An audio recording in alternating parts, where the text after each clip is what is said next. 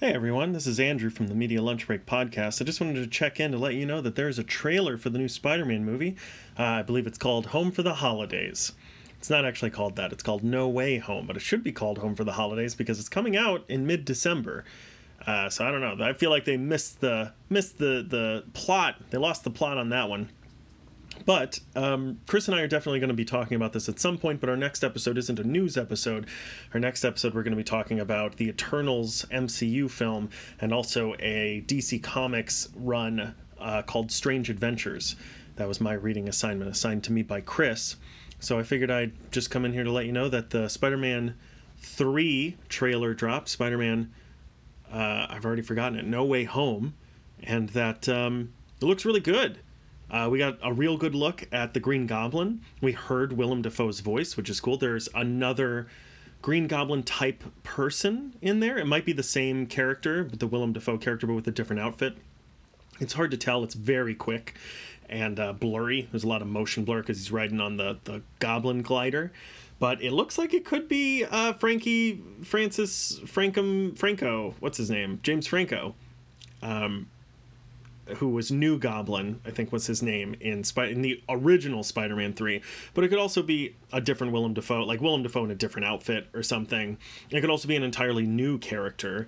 Maybe they open up the multiverse and a bunch of different versions of the characters we know come through. Maybe we get a bunch of lizards, a bunch of Doc Ocks, um, a bunch of who knows Venom. Maybe maybe there's a bunch of Venoms, um, and uh, uh, we'll just have to see how that plays out. But uh, there's a lot of cool stuff. Doctor Strange is still acting real weird.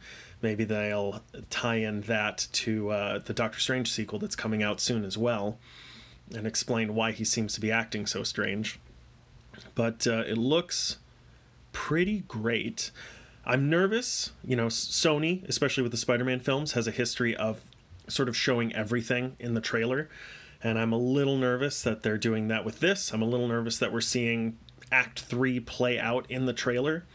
But I know Marvel has their hands in this cookie jar too, and they usually do a pretty good job with trailers. So hopefully it's not everything and they still have a lot of surprises for us. There have been a lot of leaks that have come out that I'm not going to talk about here because they're huge spoilers and I wish I didn't know them, so I'm not going to ruin that for you guys.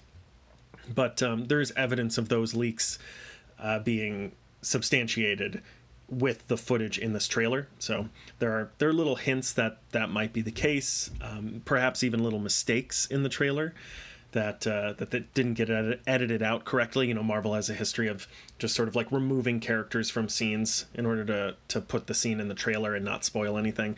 So it does feel a little bit like something like that is happening in this trailer a few times. But um, I'm excited for it. I, I'm interested to see what the post credit scene is.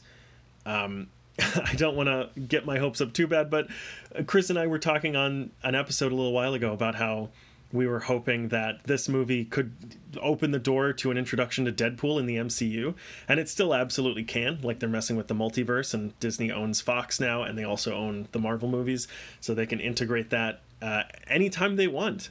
So uh, it'd be really cool to get a Ryan Reynolds, uh, Deadpool, Wade Wilson introduction in this film, even in a post credit scene, because it might not work.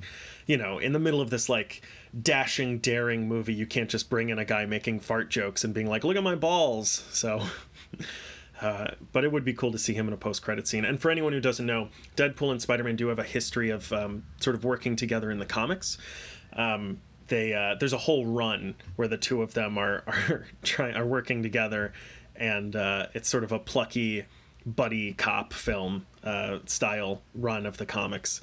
So it would be really cool to be able to get something like that in the MCU. I, would love that. It does work a little better in the comics because Spider Man and Deadpool are around the same age. Ryan Reynolds is a lot older than Tom Holland. There's a lot of like, you know, Deadpool's like, oh my God, you're so handsome, you know, and just like totally head over heels in love with Spider Man, which might be a little weird with old man Ryan.